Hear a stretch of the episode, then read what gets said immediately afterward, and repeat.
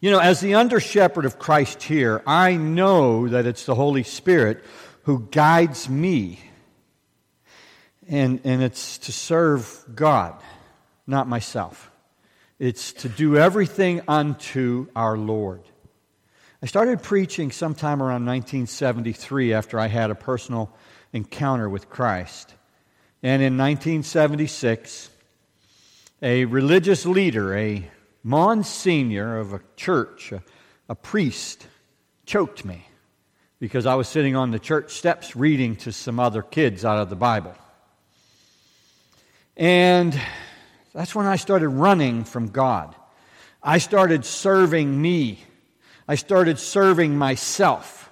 If it served me, then it was good. If it didn't serve me, then it wasn't. Okay? So I know the difference between, even at a young age, between serving God and serving self. And I must always, and I implore everybody to learn the difference, okay? Because the enemy is very subtle. And even in modern day Christianity, we have those who are serving self and pretending or believing even that they're serving God. We may not be among them. We're not to be among them. My mic sounds a little loud to me. I have to turn it down. Excuse me. I don't know why that is. I thought I had it straightened out this morning.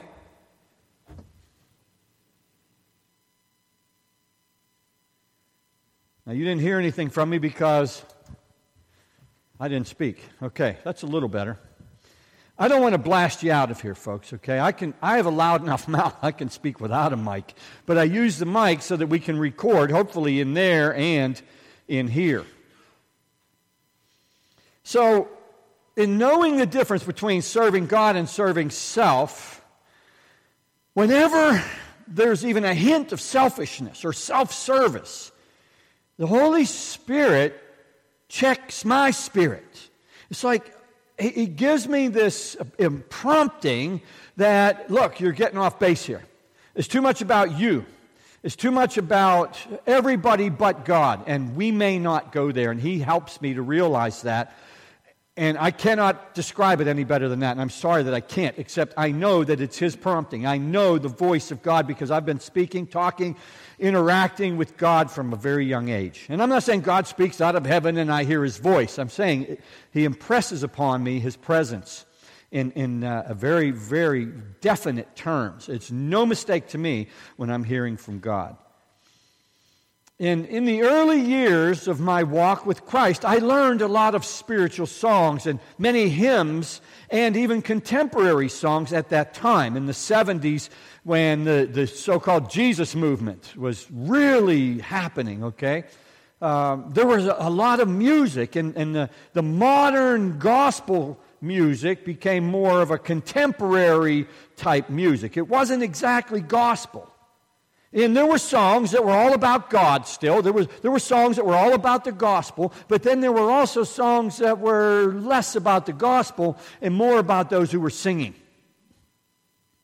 And at the time, it didn't really appeal to me, but I didn't see any harm in it. You know, if we're singing about the love of God, but we don't say God's name, for example. But in later years, I became very perplexed by how the church had become so self centric, and we were singing more about self than we were about God. And this has been for many years. This isn't a new development. But as we've developed our music team here, and those who are on the team will tell you, Pastor John has been a vocal advocate for turning the music against us and toward God. And it's been, in some ways, resisted at times. And I say, well, you know, not by the folks that are here, but by others who thought that what I was doing was wrong. And, and I have to clarify for all of you if you hear a change in the song, it's because we made that change deliberately.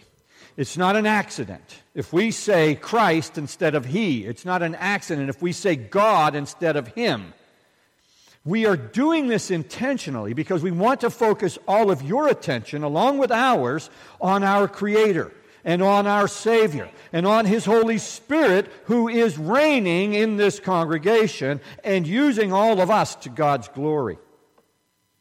The Scriptures instruct us we find in Ephesians chapter 5 to be filled with the Spirit, singing hymns, psalms, and spiritual songs, singing and making melody in your heart to the Lord, giving thanks always for all things to God the Father in the name of our Lord Jesus Christ, submitting to one another in the fear of God. This is an instruction for everybody who follows Christ. We're to sing. We're to sing hymns, psalms, spiritual songs. And we're to sing and make melody in our hearts to the Lord. To the Lord. To the Lord. Not to ourselves and there's so much of what passes as Christian music today that sings about self, to self, and in the idea that we're actually singing to God. And all you have to do is listen, just listen with an open mind to the lyrics, and you will hear what I'm talking about. If you listen to uh, some of these um, Christian radio stations, and I don't want to bash them, but when I listen, I can only listen for so long because I keep hearing about us, about us, about us. It's like some of the prosperity preachers that preach you, you, you, you, you over and over and over in their sermons. And they're saying how God wants to take care of you. It's all about you. It's you. It's you. It's you. And in fact, it is not. God so, God so loved the world. It's the whole world, with or without you. You happen to be part of the world. And we've turned the gospel to become self centric instead of God focused. We're looking at ourselves. And we need to turn our attention away from ourselves. God's word makes it clear. Yes, we are to sing. And, you know, as we do, we're instructed to sing unto the Lord a new song. Now, I'm not against the hymns. Anybody who knows, you've got hymnals in your, in your seats there. I love the old hymns, many of them, not all of them, because even then, in the, in the 1800s or 1700s, when these hymns were being written, some of them are self centric. We sing about us instead of about God. And I know that there's a fine line between being selfish in our singing and being God centric, centered on God. In Psalm 33 in verse 3, this is what we hear Sing unto him a new song. And so, new songs aren't bad.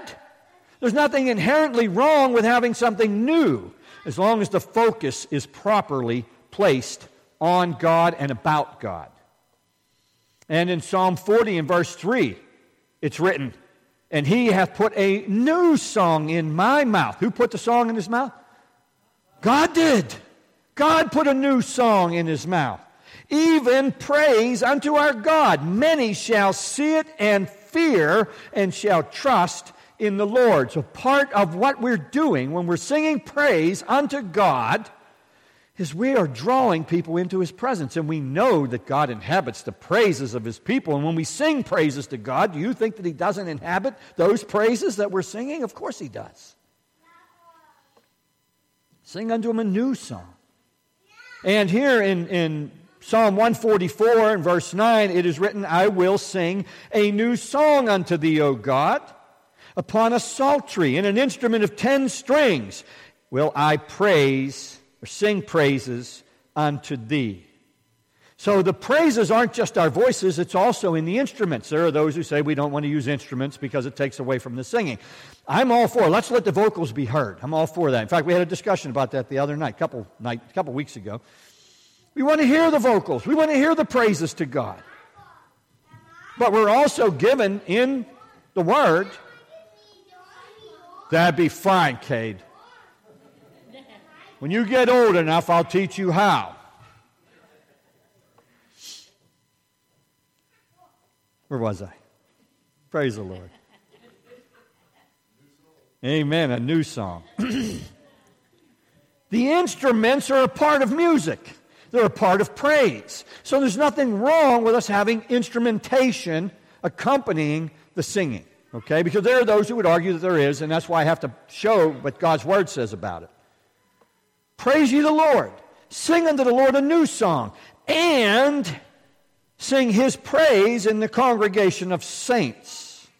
We are a congregation of saints, according to God's word. Now, whatever we sing must be to God and about God.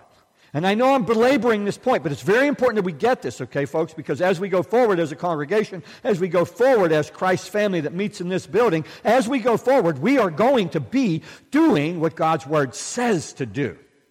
And sometimes that's going to mean altering a few lyrics or a few words in a song. And if you listen to some of the music that we do and you've heard it other places at other times, we hope that you have, you'll notice that we've changed some of the words. We also know that God's word instructs joyous singing, as I told the children. And I want you to consider what's written in the following passages. In Psalm 35, verse 9, it's written, In my soul shall be joyful in the Lord, it shall rejoice in his salvation. We rejoice in the salvation that God has made for us. We rejoice. Joyful singing is a part of that. In Psalm 63 in verse 5, part of what's written there is, My mouth shall praise thee with joyful lips. You see, so much of what passes as Christian worship music today is this melodious thing that kind of draws us into almost hypnotism. It's, it's almost seductive. And we need to be careful about that, folks. I'm not saying that it's not okay to have soft playing music. That's not what I'm saying. But we have to understand if it's about God, to God, all right, we can go there. But if it's about us or anything else, then we need not to. We need to avoid any appearance of evil. Seduction is evil. Okay? It's a distraction from God. We're not to go there as a congregation. And this is very important. The Lord has shown me for this year very clearly in His Word that we are to be singing about Him and to Him. And I'll keep repeating that throughout the sermon. I hope you don't get tired of hearing it because I want to drive the point home. We are to be joyous in our singing. It's written in Psalm 66, verses 1 through 3. Make a joyful noise unto the Lord, all ye lands. Sing forth the honor of your own name. No, no, no, no. What's it say there? Is it up there? His name, right? Make his praise glorious. Sing forth his name, the honor of his name, his praise, not ours. Say unto God, How terrible art thou works! In thy works. Through the greatness of thy power shall thy enemies submit themselves unto thee. And that's part of what happens when we're singing praises unto God. It is actually spiritual warfare. God's enemies will submit to him, or they'll get out of the presence of the praises. We've seen that happen from time to time. There are many more passages that instruct God's people to sing joyously unto Him. The prophet Isaiah even has something to say about it. In Isaiah chapter 56 and verse 7, it is written, Even them will I bring to my holy mountain and make them joyful in my house of prayer. Are we supposed to be sleepy eyed in the house of prayer? Are we supposed to be lulled into some state of, uh, of uh, hypnotism in God's house of prayer? No. God says He's going to make us joyful. And in Isaiah 61 and verse 10, it is written, I will greatly rejoice in the Lord. My soul shall be joyful in my God, for he hath clothed me with the garments of salvation. He hath covered me with the robe of righteousness. As a bridegroom decks himself with ornaments, and as a bride adorns herself with her jewels, God has blessed us, and we can be joyful for that. Singing joy unto him, joyously singing unto him. We're not at liberty to select a worship form that appeals only to us. We don't like singing the way God wants us to sing, then we don't have an option but to sing the way God wants us to sing. The church is called to avoid being entertainment oriented. That's true. Instead, we're to do what pleases God. Sadly, some claim that joyful singing to God is entertainment. They don't see it as worship. And that is sad. It really is because His Word makes it clear He wants us to be joyful in our proclamation of praises. And there's some that would have us use repetitive, melodious songs that lower our resistance to being enchanted or hypnotized, even. And we see that in some of the bigger churches, folks. We see it, it's very clear. And we have to avoid that. We must be on guard against the subtleties of the enemy. Christian or gospel music used to be all about God, used to be all about Christ, used to be all about Jesus or the Holy Spirit and, and clear biblical teaching. If you open one of those hymnals to any hymn, you should find a scripture reference on just about every hymn in that book. It was about the biblical teaching found in God's Word, not about what some guy dreamt up that was going to be about us or about them. But you know, that all changed. And I mentioned this last week, but I've got an exact quote that I'm going to read to you, and Tony will put it up on the screen. It all changed when the Christian Music Award standards relaxed. Gospel Music Association, also known as GMA because they hide that word gospel, Dove Award eligibility says that the purposes for the purposes of this award, the content of all entries will be based upon the historically orthodox Christian faith contained in or derived from the Holy Bible. That sounds great, right? It's going to be about the faith. But then we get to this little or. Or, apparently prompted and informed by a Christian worldview. So it's either about the Bible or it's about this uh, what's the word I'm looking for, folks? Somebody help me. It's like this, this obscure Christian worldview that could be based on the Bible somehow, some way. I saw a movie one time. It was called The Last Brickmaker, I believe. My wife can tell you if you really want to know. It's a great little movie to watch. It talks about how they took the true biblical teachings and distilled them down to just principles. And they shared those principles, and then nobody knew the God of the Bible because the God of the Bible was no more mentioned. You see, and that's what they're doing with music. And I have to ask you, did you notice what is missing from that definition of what is required to be considered for a Dove Award? God. There's no mention of God. There's no mention of Christ. There's no mention of Jesus. There's no mention of Yahshua. There's no mention of the Holy Spirit. It's about some hidden concepts, maybe from the Bible now. Because when they put that or in there, they changed the gospel music to something other than gospel. And I would dare you, I would beg you when you listen to anything that's called Christian music, I want you to find the gospel in that song. And if it's not there, stop listening to it. Stop listening to it. And if everybody who calls themselves a faithful follower of Christ would do that, the music would change. The problem is we're just lapping it up. And they keep pumping it out. And we've got to be careful, folks. In these last days, we must be careful not to turn our back on God for the sake of music that sounds like it might be Christian. God have mercy. I'm not against repetition. Some of you listen to my sermons and say, Pastor said that three times in his sermon. And God does this too in His Word. He repeats things over and over, sometimes multiple times, because He wants to drive the point home. But when we're singing about ourselves, when we're singing about anything but God and we're going over and over and over and over, what are we doing? We're hypnotizing ourselves about ourselves.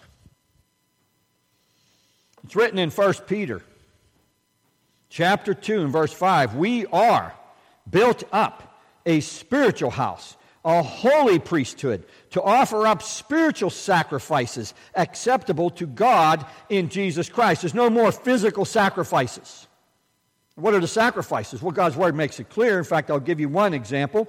It says, Let us continually, in, in Hebrews chapter 13, let us, therefore, by Him, let us continually offer the sacrifice of praise to, to God. That is the fruit of our lips giving thanks to His name, not our name, not us. It's not about us, it's about Him. That's one. Another is our lives are to be given in service to God because that is our reasonable sacrifice. It is written in God's Word. It's written in, uh, oh, excuse me. I read that First Peter chapter 2, verse 5. You know, I take this seriously, folks, and I hope that each of you do too. I hope that if you have a love of what's called modern Christian music, that you don't get angry with me and stop attending services here because I'm beating up the music that you like. You've got to listen to it, though. You must. If you're going to listen to it, don't just let it play. Actually, look at it, examine it for what it is. We need to do this because there's a spirit behind certain music. And that spirit is not God's spirit. And we must be careful, folks. There are spirits that are trying to rule in the body of Christ, and I'm not willing to allow them in this place. I'm not willing to allow them Amen. to influence this body of believers because I'm called as an under shepherd of Christ to serve God Almighty to His glory, not to my own and not to any of yours. And I'm sorry if that breaks your heart, but it's not about you, it's all about Him. We have to remain diligent, lest the serpent who tricked Eve would also deceive us. He's very subtle. There's this, this line that keeps getting moved. It's moved further away from God and closer to everything but. Even in Christian music, or what's called Christian music, and some of it I hesitate to even call Christian music. When I listen to the radio and I listen to some of these songs, if I don't know that it's supposed to be a Christian song, I might turn to my wife and I'll say, What kind of music is this? Is this a is this song singing to God? Uh, like, I get this question mark. And when the question mark comes to my mind, I say, wait a minute. There's something wrong here. There shouldn't be a question mark. There should not be a question mark. When we are singing, it shouldn't be, who am I singing to? Who am I singing about? I listen to some secular music and I say, you know what? This could be on the Christian station. Doesn't mention God, doesn't mention Christ, doesn't mention Jesus, doesn't mention the Holy Spirit. Talks about you and him and they and all these other words that have nothing to do with God, but you could take it out of the, say, the country music station, plug it into the Christian music station, and it would fit right in. It wouldn't stand out. Nobody would know the difference they hadn't heard it on the country music station first, they'd think it was a Christian song because it matches right up. It's got all the elements. And that concerns me. Because we're turning the body of Christ's attention away from the God who created us. Remember, Paul wrote to the Galatians, and this was nearly 2,000 years ago, or maybe more than 2,000 years ago, I'm not sure. Oh, foolish Galatians, who hath bewitched you that you should not obey the truth? What's the truth? Where do we find it? Is the truth found in this book, the one we call the Bible? Absolutely. And if it doesn't fit into what's in there, then how can we call it anything but what it actually is? It's not of God. False teachers and false prophets found their way into the church early on, folks. This isn't a new thing. And that's what we're seeing, okay? I was telling somebody yesterday, you know, I could prophesy that it's going to snow. It's going to snow.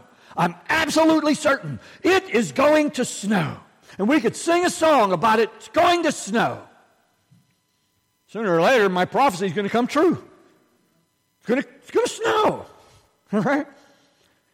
But if I say at 12:01 p.m. it's going to snow and it doesn't snow at 12:01 p.m., what does that make me? Anybody? A false prophet. I may not say something generally speaking, wait a minute, we have these guys and, and gals that are called what? Uh, weather forecasters? They get paid even when they're wrong. And we've taken that and we've incorporated it into the church. After all, they're just human. Nobody gets it right all the time, right? That's what's wrong. Because the prophets of Almighty God never got it wrong. And if we're going to be singing about God, we make sure that what we're singing is actually about God. Right. Because otherwise, we're getting it wrong, folks. And that's not okay with Him. Hear what's written in Isaiah 56 and verse 7. No, excuse me. Now we could read that again. All right, Lord. Even them I will bring to my holy mountain and make them joyful in my house of prayer. As we go through our time of, of praise and worship with music, uh, are we to be sullen? Are we to be beat down? Or are we supposed to be joyous? Joyful. Make a joyful noise unto the Lord. Now, you know that there um, were even sorcerers who were false prophets in the New Testament period sorcerers who were false prophets, and they had to be resisted. I want you to consider what's written in the 13th chapter of Acts. And when they had gone through the isle unto Paphos, they found a certain sorcerer, a false prophet, a Jew, whose name was Bar Jesus, which was with the deputy of the country, Sergius Paulus, a prudent man, who called for Barnabas and Saul. Now let's pause there for a moment, okay? They're going through this area, and they find this uh, sorcerer, this false prophet, and uh, he was with the deputy of the country. In other words, he's with one of the, the leaders of the country. Maybe like a county commissioner or something for us, okay? And Sergius Paulus, this man, he was called a prudent man and he called for Barnabas and Saul, and he desired to hear the word of God. How many of you are here today because you don't want to hear the word of God? Anybody? Raise your hand. I don't see any hands. Everybody's here to hear the word of God, to receive the word of God, what is in writing and whatever God gives me to speak on his word. Okay? That's what you're here for. You want to receive the word of God. Now, he wanted to receive the word of God. He desired to hear the word of God, but this sorcerer, Elymas, for that's his name interpreted, withstood them. Withstood them. Right, they're bringing the word of God. Barnabas and Saul were bringing the word of God because this guy wanted to hear the word of God, but this sorcerer got in the way. He was blocking the word of God. All right?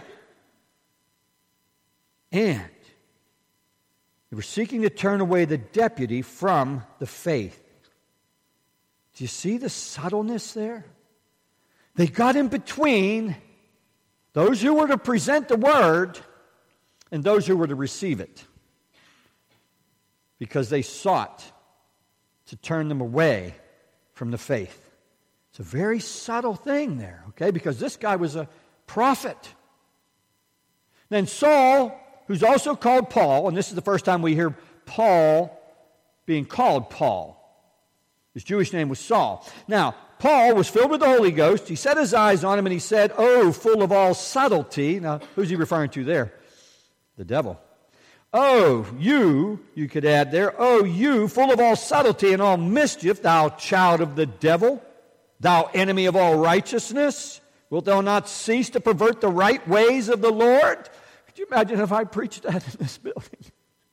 If I called somebody out?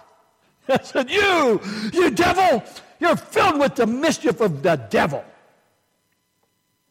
Wouldn't go over well, I'll tell you that.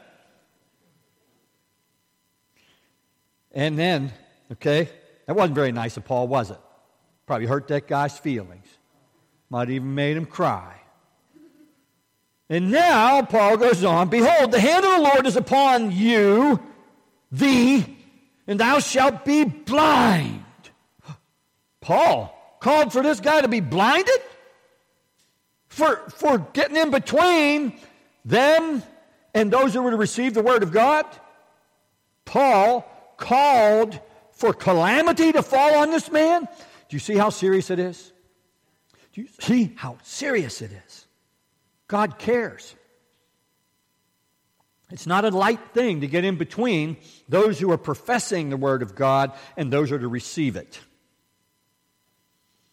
And he says, Thou shalt be blind, not seeing the sun for a season. And immediately there fell on him a mist and a darkness, and he went about seeking some to lead him by the hand. Then the deputy, when he saw what was done, believing, he believed, being astonished at the doctrine of the Lord. You see how important it is to be on the right side of what God wants for His people? Do you see why I take it so seriously?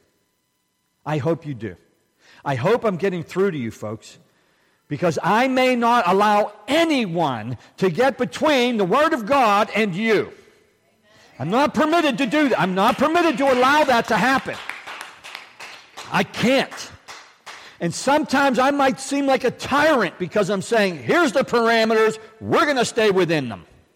But I must. Because that road that we're on, the path that we're on, is a narrow one. That's what the Lord says. That's not me. I'm not saying I'm trying to narrow things down. I'm saying His Word narrows it down, and we need to be people of His way.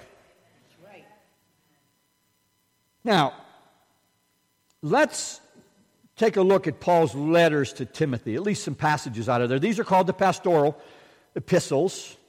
First Timothy, Second Timothy, and Titus, called the pastoral epistles. These give great doctrine, teaching for pastors who are leading flocks. This, they were written to this guy, uh, it was a young guy named Timothy, and uh, Paul had to tell him, look, don't worry about how they, what they do. Don't worry about what they say. Stay true to the word. My paraphrase of a lot of passages. But here in 1 Timothy chapter 4, verses 1 and 2, it is written, Now the Spirit, what Spirit? The Holy Spirit, okay, we make sure we're talking about the right Spirit now. The Spirit speaks expressly that in the latter times some shall depart from the faith, giving heed to What's it say there? Seducing spirits. We must be on guard against seducing spirits. Seduction in any form is not of God. God may call you, He may lead you, but God's not going to seduce you. There's a difference, and that's that subtleness of the enemy. We're seduced out of the will of God whenever we turn our hearts from God and onto ourselves, especially when we're supposed to be praising Him. It's also written not only would they give heed to seducing spirits, but doctrines of devils, speaking lies in hypocrisy. You've seen a lot of people that have made proclamations and prophecies. And unfortunately, many of them haven't come true. There were people that really had their hearts set on these prophecies coming true. They haven't. They haven't come true. And then they kind of pushed the goalpost back a little bit. Well, it's, it's not going to be in November, it's going to be in January. And then when it didn't happen in January, they said, well, it's not going to be in January, it's going to be in March. And if it doesn't happen in March, it's going to be in April. God's word makes it clear that we can't speak lies under any circumstances. If we say, Thus saith the Lord, the Lord said, God told me, and it's untrue, we are a false prophet. Period.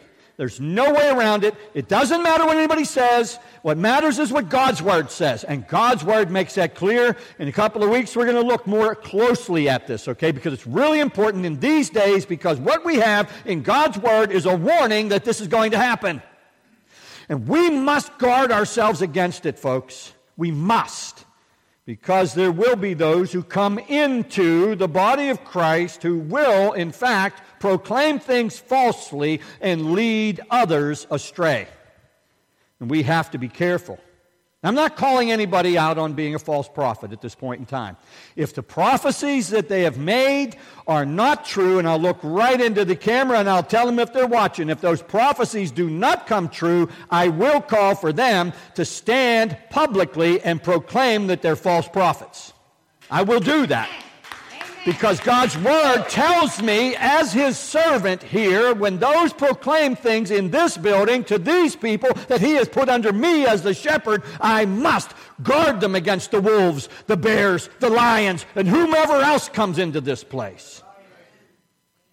Now, most of you who know me know that I'm, I, I do everything in my power to be as gentle and kind and as forgiving, compassionate, loving. I've been. Con- I've been called too compassionate. I've been called too loving, too all these things. Right to my face, in fact, in front of some of the people in this congregation.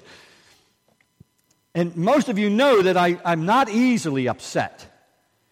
But whenever somebody comes into the flock and starts to mess with the flock, I get really, really upset. Okay? And that little kidding around about the sermonator, I really do become the sermonator, okay? I will bring the Word of God to bear upon their lives and I will point out their error to them because I don't want anybody messing with the flock that God has put into my care.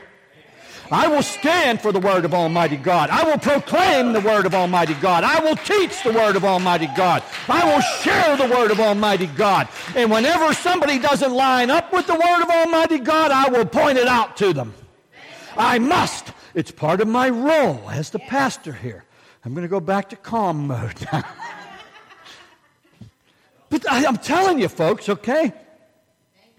I was raised under really rough circumstances. During that period of time, from 76 to about 1990 or so, 98 probably, yeah so it was a little more than 20 years, I was, I was in the world and of the world.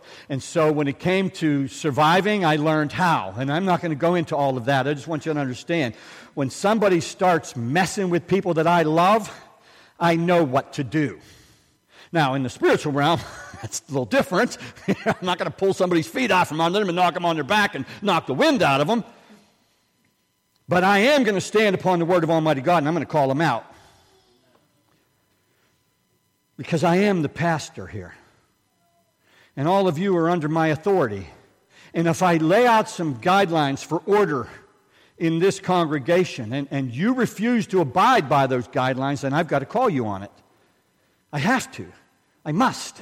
I'm required to. It's part of my role as the pastor, as the under shepherd of Christ.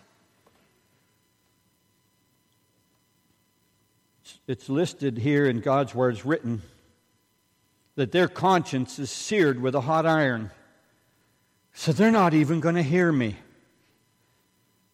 But when we resist the devil, what happens? He flees. That's what the Lord says. So we resist.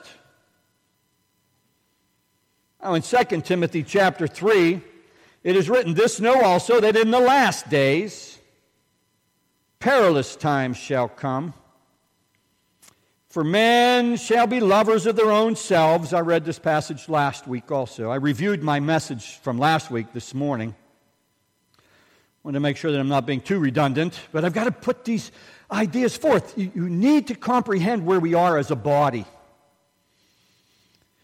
People will be lovers of their own selves, covetous, boasters, proud, proud, proud, proud you know how prideful some people get whenever they are anointed by God? They can't, and has, as our friend, Bill and I, uh, well, Bill is more Bill's friend, Leonard Ravenhill, not Leonard, David. David Ravenhill wrote a book, and it's called Surviving the Anointing. I was blessed to receive a copy of it. I don't know where it's at. I want to look in that book because we're going to look at what it means to survive the anointing. When you're anointed by God for service, some people buckle under the pressure of that anointing. They don't get it. It's called full and total submission to God. You think of David whenever he put Saul's armor on, and it was too big and it was too heavy, and he stumbled around. He had to take it off so he could fight.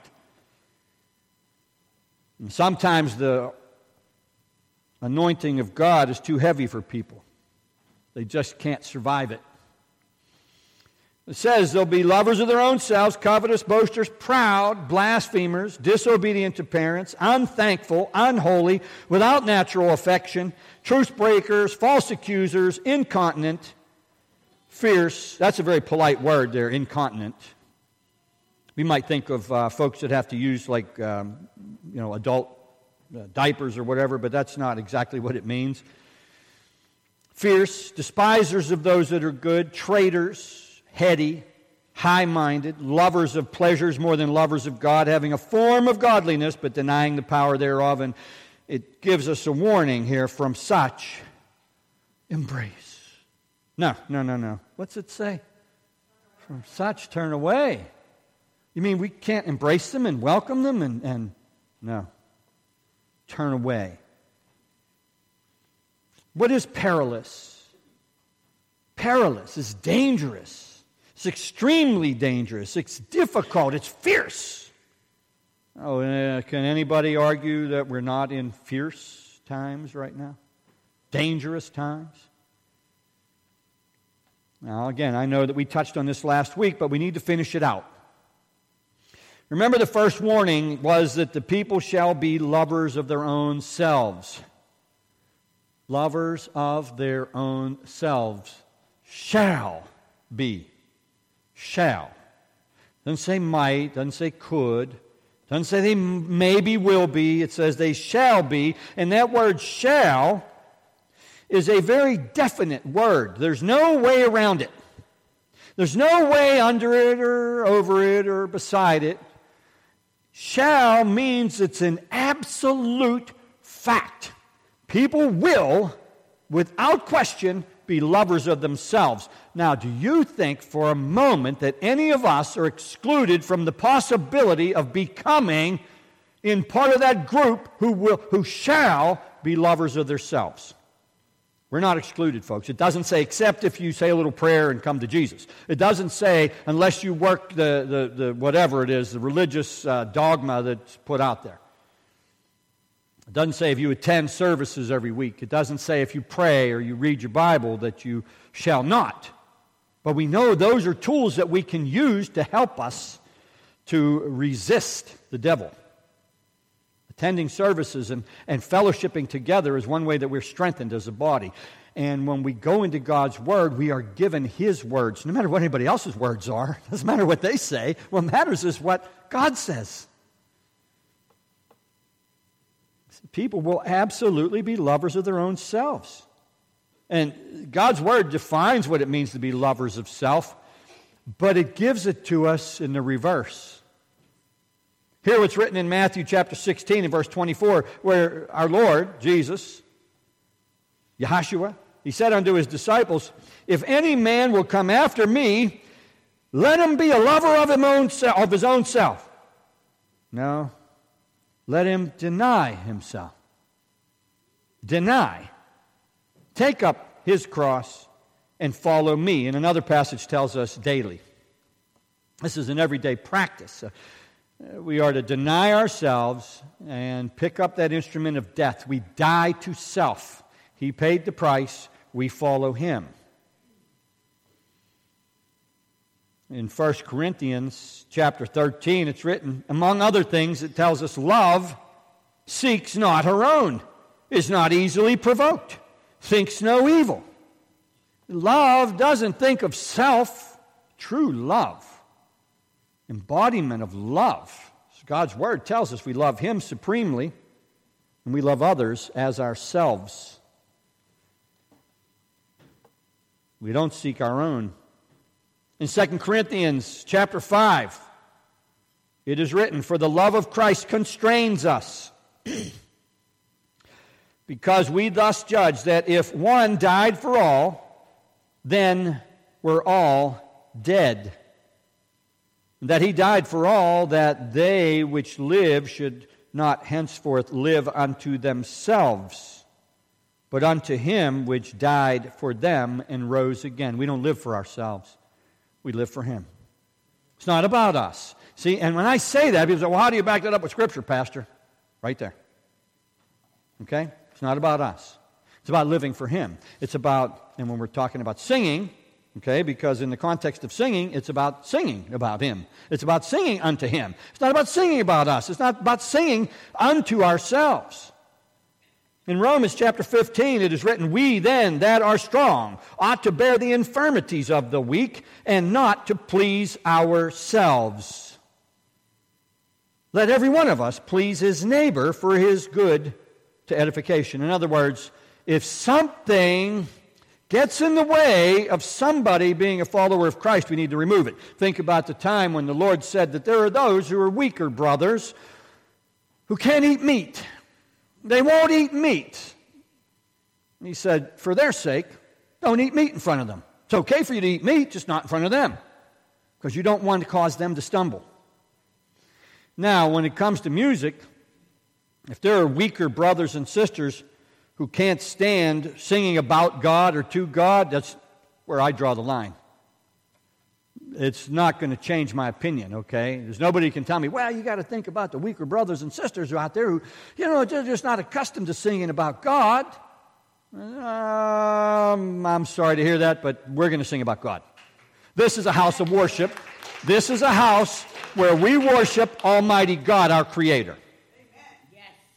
Okay? not to please ourselves. Paul said that he didn't have anybody other than Timothy to send to Philippi because everyone else was selfish. We find that in Philippians chapter 2 and verse 21. He says, All seek their own, not the things which are Jesus Christ's. These were believers, presumably. They were people that had a relationship. They were people that Paul would have sent to Timothy if they weren't seeking their own, if they hadn't been selfish.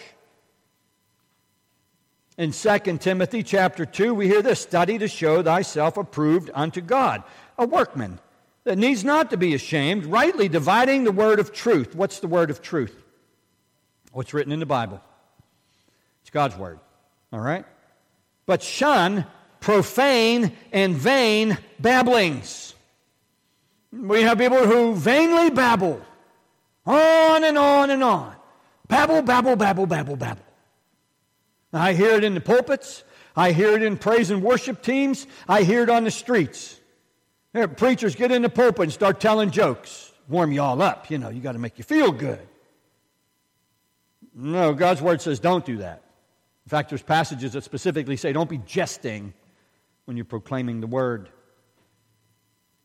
Study to show yourself approved. Shun profane and vain babblings, for they will increase unto more ungodliness. More ungodliness. Now, if somebody, I'm not going to pick on anybody on our team, but if somebody on our team starts babbling vainly, I'm going to have to put a stop to it.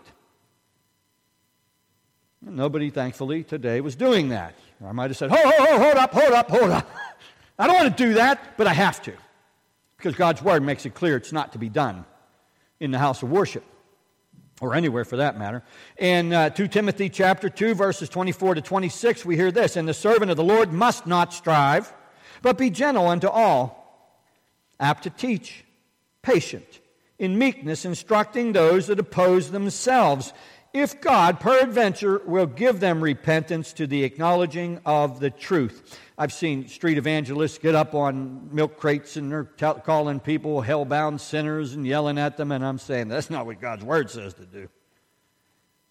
You show them the word. They may reject it, but you show it to them. But you don't hit them in the head with it. If ever you feel that I've done that, I, I apologize. You bring it to my attention, and we'll look at what the word says. That God would give them repentance to the acknowledging of the truth, and that they may recover themselves out of the snare of the devil. And we're trying to draw people out of that trap that the enemy lays even within uh, the body of Christ. Because who's Paul writing to there? Who's he writing to? To the believers. That's right. He's not writing to unbelievers.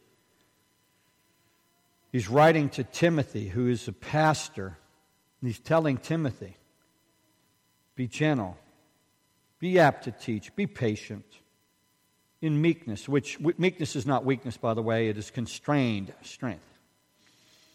Instructing those that oppose themselves, if God peradventure will give them repentance to the acknowledging of the truth that they may recover themselves out of the snare of the devil who are taken captive by him at his will. These passages apply just as much today as they did then. Now, when Paul's writing to Timothy, Timothy may have been preaching to some unbelievers too, and so they would have been included in the get them out of the snare of the devil, but that doesn't exclude believers who get themselves caught. And I, as it's written, keep that which is committed to my trust. I avoid profane and vain babblings. You don't often hear me say anything that's funny. It's not that I don't want to be funny. You know, I, I don't mind hearing y'all laugh. But I'm not up here to tell jokes, okay? To me, this is very serious. And I'm not legalistic as I've been accused from time to time. And there are those who accuse me of worshiping the Bible. I worship the God of the Bible. I hope that you all will too. I avoid the vain and profane babblings which some professing have erred concerning the faith. As God's servant here, I am compelled to teach and preach His truth, His word. And I flee anything ungodly, even in what passes as Christian music. And all of us must. As the pastor here, I'm charged to guard and protect and uphold the truth through the Holy Spirit who indwells us. That's part of my charge. That's part of what my duty is. Even if I'm a volunteer which I want to thank all of you for your gifts. It really does help my wife and I. Keeps us going. And we're blessed by all of you. I follow after righteousness, godliness, faith, love, patience, and meekness as it's written in 1 Timothy chapter 6 and verse 11. That's my goal. Do I slip sometimes? Yeah, I do. I, I've erred from time to time. I haven't always been as patient as maybe I could have been. Sometimes I just get fed up with the wolves and I snap. But when you're going after bloodthirsty wolves, sometimes you have to. In John chapter 5, it is written, I can of mine own self do nothing. This is our Lord speaking. As I hear, I judge. And my judgment is just because I seek not mine own will, but the will of the Father which has sent me. And if I bear witness of myself, my witness is not true. There's another that bears witness of me, and I know that the witness which he witnesses of me is true.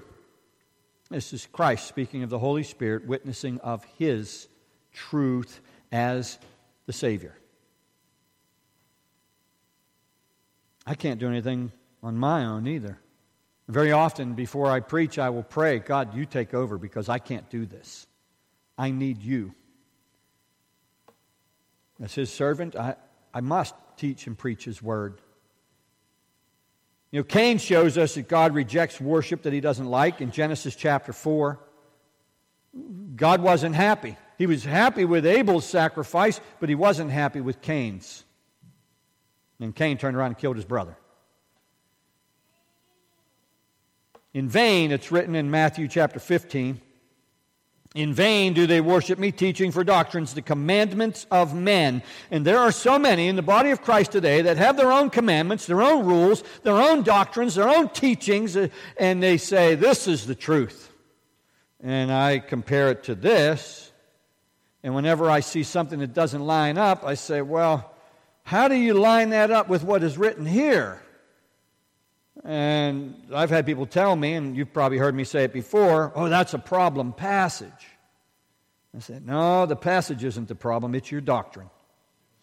And we all need to be that way, folks. We need to stand upon the Word of God and say, no, you got it wrong there because God's Word says. And sometimes we really have to study His Word to know what it says because one passage can be taken out of context and we could say, well, that passage says, we don't have anything to back it up with. But when we learn what His Word says, we can back it up.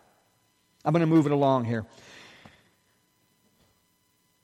God doesn't accept vain worship, nor does He accept self will as worship. We need to preach what He wants and what He wills. God's a spirit, and they that worship Him must worship Him in spirit and in truth. John chapter 4 and verse 24. This is our Lord's words himself.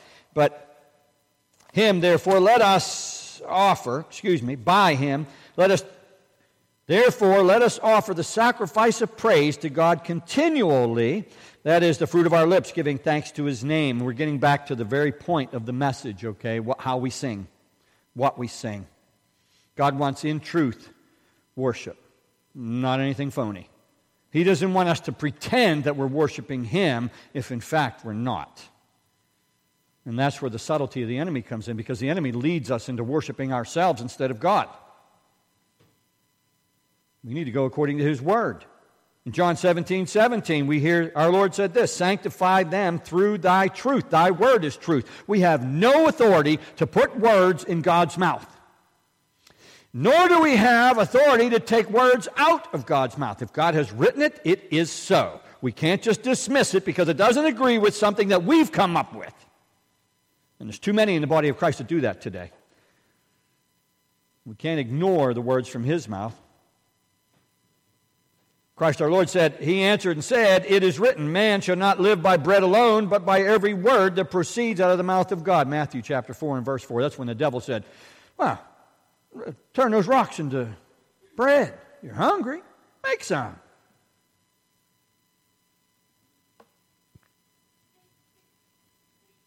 I testify unto every man that hears the words of the prophecy of this book. It's written in Revelation chapter 22. If any man shall add unto these things, God shall add unto him the plagues that are written in this book. And if anyone shall take away from the words of the book of this prophecy, God shall take away his part out of the book of life, and out of the holy city, and from the things which are written in this book. Don't take away from the word of God. Now, it's always been, maybe not always, for largely been understood that this refers to the book of Revelation, but it also refers to the whole of God's Word. Don't take away from what God says. Don't try to trick people into believing that somehow your doctrine is better than what God has written. Loving God supremely means acquiescing to His will. Not everyone that says to me, this is our Lord again, Lord, Lord, shall enter into the kingdom of heaven, but he that doeth the will of my Father which is in heaven. Matthew chapter 7 and verse 21. And his will for us is to worship, to praise joyously, to sing a new song unto him joyously. And it must be the truth of God's word that we're singing. It must be focused on him. It must be about him. It must be to him. One of the spiritual songs that we're considering for a time of worship and music, we practiced it about three weeks or so ago. We haven't gotten back to it yet, but I believe we will. At least I hope we will. It has a powerful example of God honoring lyrics. The song opens with the word God. Can you believe it? It's a Christian song and it actually sings about God. How dare they? It's not needed. After all, to get an award, you don't have to say God. But this one does. God, I'm on my knees again. God, I'm begging, please again. I need you. I need you. Not me. Not anybody else. I need you. That is worship in song. We're singing about God to God. As I wrap this up, I want each of you to remember the point of our time here as we worship Almighty God. The point is to worship Him. We worship in many ways. And, and there's sometimes when we have a liturgical worship service, when we go point by point on different things, a call to worship. When we actually begin our worship, we call ourselves to worship God. We worship with music, but not just music. There are some in the body of Christ that call uh, music worship. That's, as if that's the only aspect that we have of worship. But that's not what God's Word shows. And we'll look into that as we proceed sometime in the future. God wants joyous singer, singing. He wants new music that honors Him. We're not just to stick to some old songs that were written a thousand years ago, although there are some good ones, and I've heard some of them. You look at the Psalms, the Psalms were songs that were sung to God. Read them. Read them as a, an act of worship to Him. And we can't place anyone or, or, ourselves above God when we sing. We have to keep our focus on Him. Remember, I want you to remember this as you go forward today. Hear what's written in Nehemiah chapter 8. Go your way, Eat the fat, drink the sweet. In other words, enjoy the good things of life. Send portions to those for whom nothing is prepared. In other words, if they don't have it, don't just take it all for yourself, give some away. For this day is holy to our Lord. Do not sorrow. For why? The joy of the Lord is our strength. The joy of the Lord is our strength. And that's what, if you don't take anything else out of this message, I want you to remember that. The joy of the Lord is our strength. And we'll be closing with a song. We'll receive an offering if you all don't mind. And I want you to praise the Lord joyously as we go forward into the world. Amen. Let's pray. Heavenly Father, I thank you that you have gathered us here to worship you and you alone. But God, sometimes we change things up a little bit in the way that we do it, and the elements change, Lord, but our act of worship is still the same. It is all about you. Help us, Lord, as we bring music to bear in this building, as we have accompaniment for that music. Help us to do it all to your glory, that it would be all about you, Father, not about us. I pray this in Christ's name. And all of God's people said, Amen. Amen.